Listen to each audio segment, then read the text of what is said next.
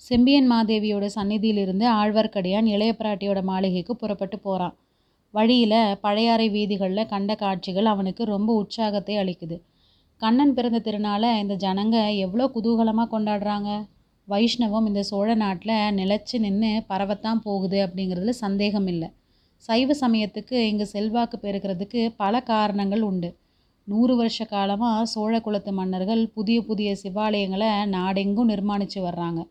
மூவர் பாடிய தேவார பாசுரங்கள் அந்த கோயில்களின் மூலமாக பிரச்சாரம் செய்யப்பட்டு வருது. சிவாலயங்களில் தேர் திருவிழாக்கள் சிறப்பாக நடத்தப்படுது. இப்படியெல்லாம் இருந்தும் கூட திருமாலோட பெருமைக்கு எந்த குறைவும் ஏற்படல. விஷ்ணுமூர்த்தியோட ஒன்பதாவது பரிபூர்ண அவதாரமாகிய கண்ணன் மக்களோட இதயத்தை கவர்ந்து கொண்டுட்டான். கோகுலத்திலும் பிருந்தாவனத்திலும் வடமதுரையிலும் எம்பெருமான் நிகழ்த்திய லீலைகள் இவங்களோட உள்ளத்தில் குடிகொண்டுருச்சு. அம்மம்மா எத்தனை பாகவத கோஷ்டிகள் எத்தனை வீதி நாடகங்கள் எத்தனை விதவிதமான வேஷங்கள். ஆமாம் முன்னாடி நாம் பார்த்ததை விட இப்போ அதிகமாகவே இருந்துச்சு. கோஷ்டிகளை சூழ்ந்து நின்று வேடிக்கை பார்க்குறவங்க கூட்டமும் ஆரவாரமும் அதிகமாகவே இருந்தது. பழையாறையை சுற்றிலும் இருந்த கிராமங்களிலிருந்து புதிய புதிய நாடக கோஷ்டியினர் வந்துக்கிட்டே இருந்தாங்க. நாடக கோஷ்டி ஒன்றில் வசுதேவர் தேவகி கிருஷ்ணன் பலராமன் கம்சன் போன்றவங்க வேஷம் போட்டுட்டு வந்திருந்தாங்க. பாட்டும் கூத்தும் வேஷக்காரர்களோட பேச்சும் இந்த கோஷ்டியில் அதிகமாக இருந்ததுனால ஆழ்வார்க்கடியான் கொஞ்ச நேரம் நின்று கவனிக்கிறான். அப்போது கிருஷ்ணனுக்கும் கம்சனுக்கும் வாதம் நடந்துட்டு இருந்தது. கிருஷ்ணன் வேஷம் போட்டிருந்தவன் சின்ன பையன். அவன் மழலை பேச்சினால கம்சன் செய்த குற்றங்களை எடுத்து சொல்லி வா என்னோட சண்டைக்கு வா அப்படின்னு கூப்பிடுறான். அதுக்கு கம்சன் உரத்த இடிமுழக்க குரல்ல அடே கிருஷ்ணா உன்னோட மாயாவித்தனமெல்லாம் இனி என்கிட்ட பலிக்காது. உன்னை இதோ கொல்ல போகிறேன் உன்னோட அப்பன் வசுதேவனையும் கொல்ல போகிறேன் அதுவும் நிற்கிறானே உடம்பெல்லாம் சந்தனத்தை குழைச்சி நாமமாக போட்டுக்கிட்டு அந்த வீர வைஷ்ணவனையும் கொன்னுட போகிறேன் அப்படின்னு சொன்னதும் சுற்றி நின்னவங்க எல்லாரும் நமது ஆழ்வார்க்கடியானை பார்த்து சிரிக்க தொடங்கினாங்க. கிருஷ்ணர் பலராமன் வேஷம் போட்டிருந்தவங்க கூட அவனை பார்த்தாங்க. கூட்டத்தில் பலர் அவனை நெருங்கி வந்து சூழ்ந்துக்கிட்டு கெக்கக்கேன்னு சிரிக்கவும் கேலி செய்யவும் ஆரம்பித்தாங்க திருமலை நம்பிக்கை கோபம் பயங்கரமாக வந்துச்சு. கையில் இருந்த தடியை சுழற்றி அந்த கூட்டத்தில் இருந்தவங்கள ஒய் ஒரு கை பார்த்துடலாமா அப்படின்னு நினைக்கிறான். முக்கியமாக அந்த கம்சனோட தலையில் அடிக்கிறதுல பயனில்லை ஏன்னா அவனோட சொந்த முகத்தை மறைச்சிக்கிட்டு மரத்தினால செஞ்சு கோரமான மீசையும் கூரை பற்களும் வச்சு வர்ணத்தினால எழுதியிருந்த பொய்த்தலையை கம்ச வேஷக்காரன் வச்சிருக்கிறான். மொத்தத்தில் இவ்வளோ பெரிய கூட்டத்தில் தடியை உபயோகிக்கிறது நல்லதில்லை அப்படின்னு திருமலை தீர்மானித்து அந்த இடத்த விட்டு நழுவி போயிட்டான். அந்த கம்சனோட குரல் வேணும்னே பெருங்குரலில் அவன் கத்துனாலும் எங்கேயோ கேட்ட குரலாக ஆழ்வார்க்கடியானுக்கு தோணுச்சு. அது எங்கே கேட்ட குரல்? யாருடைய குரல்? அப்படின்னு யோசிச்சுக்கிட்டே அவன் வீதியோடு போகிறான் ஜனங்களோட குதூகலத்தில் திடீர்னு ஒரு மாறுதல் ஏற்படுது. போக போக மக்களோட உற்சாக குறைவு தெளிவாக தெரியுது. இது என்ன? திடீர்னு ஏன் இந்த மாறுதல்? ஜனக்கூட்டம் ஏன் இவ்வளோ விரைவாக களைஞ்சு போகுது? வாத்திய முழக்கங்களும் ஆடல் பாடல் சத்தங்களும் நின்று போச்சே? அதுக்கு பதிலாக ஜனங்க வீதி ஓரத்தில் ஒதுங்கி சின்ன சின்ன கும்பலாக நின்று என்ன ரகசியம் பேசுகிறாங்க பேசிட்டு ஏன் விரைவாக போகிறாங்க வீட்டு கதவுகளை ஏன் தடால் தடால்னு சாத்துறாங்க? இதோ காரணம் தெரியுது. குந்தவை பிராட்டிக்கு கூட உடல் நடுக்கத்தை உண்டு பண்ணின அந்த பறை முழக்கமும் ஒற்றனை பிடிச்சு கொடுக்கறது பற்றியான அறிவிப்பும் தான் காரணம். இந்த பறை முழக்கம் அவ்வளோ தூரம் திருவிழா கொண்டாட்டத்துக்காக கூடியிருந்த மக் மக்களோட குதூகலத்தை பாழாக்கிருச்சு. தனியாக போகிறவங்கள மற்றவங்க உத்து உத்து பார்த்துட்டே போனாங்க. தெரியாத வேற்று முகங்களை எல்லாம் சந்தேகத்தோடு பார்த்தாங்க. ஆழ்வார்க்கடியான கூட சில பேர் அந்த மாதிரி சந்தேகத்தோடு பார்த்துட்டு அவசரமாக மேலே போனாங்க. அந்த காரணத்தை திருமலை யூகிச்சு அறிஞ்சுக்கிட்டான். அது மட்டுமல்ல ஜனங்க சிறு சிறு கும்பலாக வீதி ஓரங்களில் நின்று பேசுகிறது என்ன அப்படிங்கிறதும் அவனுக்கு ஒருவாறு தெரிஞ்சு தான் இருந்தது. காதில் விழுந்த சில சில வார்த்தைகள்னால அது உறுதியாச்சு. பழுவேட்டரையர்களோட கொடுங்கோல் ஆட்சியை பற்றி தான் அந்த ஜனங்கள் பேசினாங்க. பழையாறை நகர மக்களுக்கும் சுற்றுப்புறத்து கிராமவாசிகளுக்கும் பழுவேட்டரையர்கள் பேரில் கோபம் இருந்தது இயற்கை தான். பழையாறை நகர் சுந்தர சோழரை யாவருப்பார்கள் இத்துண்ணிலத்தே அப்படின்னு கவிவாணர்கள்னால பாடப்பட்ட சக்கரவர்த்தியை பழையாறையிலிருந்து அவங்க தஞ்சைக்கு கூட்டிகிட்டு போயிட்டாங்க இல்லையா? அதிலிருந்து பழையாறையனுடைய சிறப்பு நாளுக்கு நாள் குறைஞ்சிட்டே வருது. இன்றைக்கி இந்த கிருஷ்ண ஜெயந்தி விழா அன்னைக்கு சக்கரவர்த்தி மட்டும் இங்கே இருக்கிற மாதிரி இருந்தால் இன்னும் எவ்வளோ கோலாகலமாக இருக்கும்? கண்ணன் கதை சம்பந்தமான வேடம் போட்டு நாடக கோஷ்டிகள் எல்லாம் இந்த நகரத்தோட வீதிகளில் சுற்றிட்டு சக்கரவர்த்தியோட அரண்மனை முற்றத்தில் வந்து கூடுவாங்க. பாடினிக்கும் புலவர்களுக்கும் சக்கரவர்த்தி வெகுமதிகள் அளிப்பார். சோழ நாடே பழையாறைக்கு திரண்டு வந்துருச்சு அப்படின்னு சொல்லும்படி ஜனத்திரள் சேர்ந்திருக்கும். கடைகண்ணிகளில் வியாபாரம் இதை விட நூறு மடங்கு அதிகம் நடந்திருக்கும். இரவு நந்திபுர விண்ணகர கோயிலிருந்து வேணுகோபால் சுவாமி புறப்பட்டு வீதி வலம் வரும்போது எவ்வளவு மேளமும் தாளமும் ஆட்டமும் பாட்டமும் சிலம்ப விளையாட்டுகளும் கத்திச்சண்டைகளும் நடக்கும். அவ்வளவும் இந்த பழுவேட்டரையர்கள்னால இல்லாமல் போயிருச்சு. இதை தவிர இன்னொரு பெருங்குறையும் பழையாறை மக்களோட உள்ளங்களில் குடிகொண்டிருந்தது. அவர்களுடைய கண்ணுக்கு கண்ணான இளவரசர் அருள்மொழிவர்மர் கடல் கடந்து போய் இலங்கை தீவில் போர் செஞ்சுட்டு வர்றாரு. பழையாறையுடைய நாலு படை வீட்டு பகுதிகளையும் சேர்ந்த பதினாயிரம் வீரர்கள் இளவரசர் தலைமையில் ஈழ நாட்டுக்கு போயிருக்கிறாங்க. காடும் மலையும் நிறைஞ்ச அந்த நாட்டில் தமிழகத்தோட மானத்தையும் வீரப்பண்பையும் நிலைநாட்டுறதுக்காக அவங்க போயிருக்கிறாங்க. கொடும்பாளூர் இளங்கோ அந்த ஈழநாட்டு படையெடுப்புக்கு போய் போர்க்களத்தோட முன்னணியில் நின்று மார்பில் வேலை தாங்கி உயிரை விட்டார். எஞ்சியிருந்த சோழ வீரர்கள் அத்தனை பேரும் இறுதி வரை போரிட்டு செத்து போனாங்க. அப்படி இறந்தவர்களுடைய ஆவிகள் அமைதியுறும் பொருட்டு மீண்டும் புலிக்கொடியின் வெற்றியை அந்த ஈழத்தீவில் நிலைநாட்டுறதுக்காகத்தான் இளவரசர் அருள்மொழித்தேவர் போயிருக்கிறாரு. அவரோட தலைமையில் போர் செஞ்சிட்ருக்கிற நம்ம வீரர்களுக்கு இந்த பழுவேட்டரையர்கள் உணவும் துணியும் பணமும் ஆயுதமும் அனுப்ப மறுக்கிறாங்களாமே. இது என்ன அநியாயம்? இப்படி எங்காவது உண்டா? தஞ்சை கோட்டையில் உள்ள தானிய களஞ்சியங்களில் ஏராளமான நெல்லை நிரப்பி வச்சிருக்கிறாங்களே. அவ்வளவும் எதுக்கு? நூறு ஆண்டு காலமாக அரண்மனை பொக்கிஷங்களில் சேர்ந்திருக்கிற பணம் தான் எதுக்கு? இந்த சமயத்தில் நம்மோட வீரர்களுக்கு பயன்படாத தனமும் தானியமும் என்னத்துக்கு எல்லாத்தையும் இந்த பழுவேட்டரையர்கள் என்ன செய்ய போகிறாங்க சாகும்போது யமலோகத்திற்கு அவங்க கூட கொண்டுட்டு போக போகிறாங்களா இப்படியெல்லாம் சில காலமாகவே சோழ நாட்டு மக்கள் முணுமுணுத்துட்டு இருந்தாங்க. அது திருமலைக்கு தெரிஞ்சு தான் இருந்தது.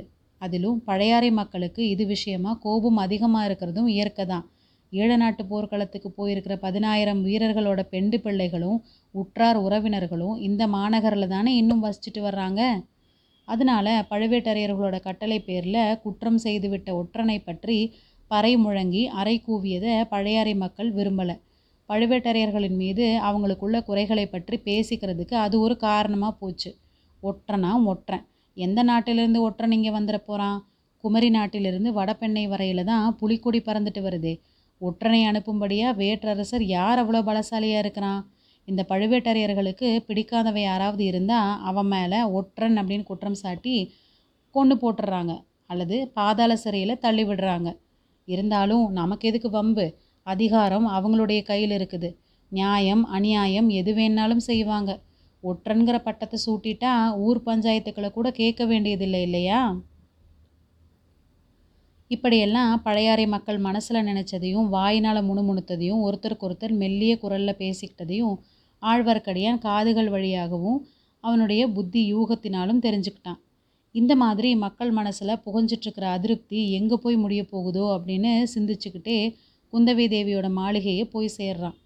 ஆழ்வார்க்கடியான் கிட்ட உலக நடப்பை குறித்து பேசுறதுல இளைய பிராட்டிக்கு எப்போதுமே விருப்பம் உண்டு. நாடு நகரமெல்லாம் தெரிஞ்சு அவன் அங்கங்கே நடக்கிற நிகழ்ச்சிகளை பற்றி சொல்லிட்டு வருவான். அதையெல்லாம் தெரிஞ்சுக்கிறதுல அரசலங்குமரி ஆவல் உள்ளவளாக இருந்தாள் அவன் தேடிட்டு வந்து பாடி காட்டும் ஆழ்வார் பாசுரங்களை கேட்குறதுலையும் இளைய பிராட்டிக்கு பிரியம் உண்டு. அதனால் திருமலை நம்பி எப்போ வந்தாலும் ஆர்வத்தோட வரவேற்று முகமலர்ச்சியோடு அவன்கிட்ட யோகக்ஷேமங்களை பற்றி விசாரிப்பாங்க. ஆனால் இன்னைக்கு இளவரசியோட முகபாவத்திலையும் பேச்சிலையும் கொஞ்சம் மாறுதல் தோன்றுனதை ஆழ்வார்க்கடியான் கண்டுபிடிச்சிட்டான். மனசு எங்கேயோ எதிலேயோ ஈடுபட்டிருக்கிறதையும் பேச்சில் இயற்கைக்கு மாறான ஒரு பரபரப்பு கொஞ்சம் தடுமாற்றம் இருக்கிறதையும் ஆழ்வார்க்கடியான் கவனிக்கிறான். திருமலை என்ன விசேஷம்? எங்கே வந்த? அப்படின்னு குந்தவை கேட்குறாங்க விசேஷம் ஒன்றுமில்லை தாயே. வழக்கம் போல் நீங்கள் உலக நடப்பை குறித்து விசாரிப்பதற்கு வர சொன்னதாக நினச்சிக்கிட்டேன். மன்னிக்கணும். போய் வர்றேன். இல்லை இல்லை. கொஞ்சம் இருந்துட்டு போ. நான் தான் உன்னை வரும்படி சொன்னேன். தாயே சொல்ல மறந்துட்டேன். கொஞ்சம் முன்னாடி பெரிய பிராட்டியோட சந்நிதியில் இருந்தேன். உங்களை முக்கியமாக ஏதோ செய்தி சொல்லணும்னு வர சொல்லி சொன்னாங்க. ஆகட்டும் நானும் போகிறதா தான் நினச்சிட்ருக்கிறேன். நீ இந்த பிரயாணத்தில் எங்கெங்கே போயிருந்த? அதை சொல்லு.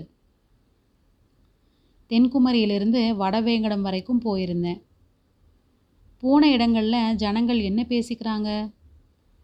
சோழகுல மன்னர் குலத்தோட பெருமையை பற்றி பேசிக்கிறாங்க. இன்னும் சிலர் இன்னும் கொஞ்ச காலத்திலேயே வடக்க கங்கா நதி வரைக்கும் ஹிமோத்கிரி வரையிலும் சோழ சாம்ராஜ்யம் பரவிடும் அப்படின்னு பேசிக்கிறாங்க. அப்புறம் பழுவேட்டரையர்களோட வீரம் பிரதாபங்களை பற்றியும் பாராட்டி பேசுகிறாங்க சோழ சாம்ராஜ்யம் இவ்வளவு உன்னத நிலைமை அடைஞ்சதுக்கு பழுவூர் சிற்றரசர்களின் போதும் போதும். இன்னும் என்ன சொல்கிறாங்க உங்களோட சகோதரர்கள் ரெண்டு பேரையும் பற்றி ஆசையோடு பேசிக்கிறாங்க. முக்கியமாக இளவரசர் அருள்மொழிவர்மர் மீது குடிமக்களுக்கு இருக்கிற அன்பையும் ஆதரவையும் சொல்ல முடியாது. அதில் ஒன்றும் வியப்பில்லை தான். இன்னும் ஏதாவது பேச்சு உண்டா? சோழ மகா சக்கரவர்த்தியோட திருக்குமாரிக்கு ஏன் இன்னும் கல்யாணம் ஆகலைன்னு பேசிக்கிறாங்க. என்ன கூட பல பேர் கேட்டாங்க. நீ என்ன மறுமொழி சொன்ன? எங்கள் இளைய பிராட்டியை கல்யாணம் பண்ணிக்கிறதுக்கு தகுதி வாய்ந்த அரசகுமாரன் இன்னும் இந்த பூ உலகத்தில் பிறக்கலைன்னு சொன்னேன். அழகாக இருக்குது. இனிமே அப்படிப்பட்டவன் பிறந்து அவன் வ- கல்யாண வயதை அடைஞ்சு அதுக்கு முன்னாடி நான் கிழவி ஆயிடுவேன். என் விஷயம் இருக்கட்டும் திருமலை வேறு ஏதாவது பேச்சு உண்டா? ஏன் இல்லை சிவஞான யோகீஸ்வரராக போ போகிறதா சொல்லி கொண்டிருந்த மதுராந்தக தேவர் திடீர்னு கல்யாணம் செஞ்சுக்கிட்டதை பற்றி பலரும் ஆச்சரியமாக பேசிக்கிறாங்க.